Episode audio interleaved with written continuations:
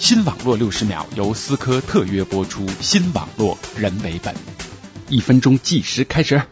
最近，美国电信运营商 Sprint 在跑车上演示了最新的无线宽带应用，用手机下载《终结者二》的电影片段，即便在时速七十公里的汽车上，网民也能享受高速的下载服务。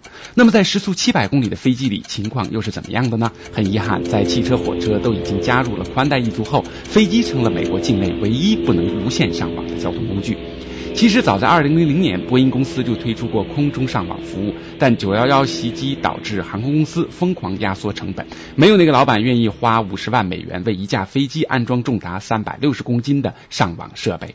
二零零六年春天，波音公司想以一点五亿美元卖掉这些成本超过十亿美元的技术，结果呢无人问津，服务只好被迫取消。四十六秒。现在随着互联网经济的再度升温，又有人打起了飞机上网的主意。美利坚航空公司就打算在明年上半年再次推出这项服务。I'll be back。不过这项服务的价格每小时竟然高达十美金，你还愿意在飞机里过网瘾吗？新网络六十秒由思科特约播出，新网络人为本。本节目由反播制作，triple w dot antiwave dot net。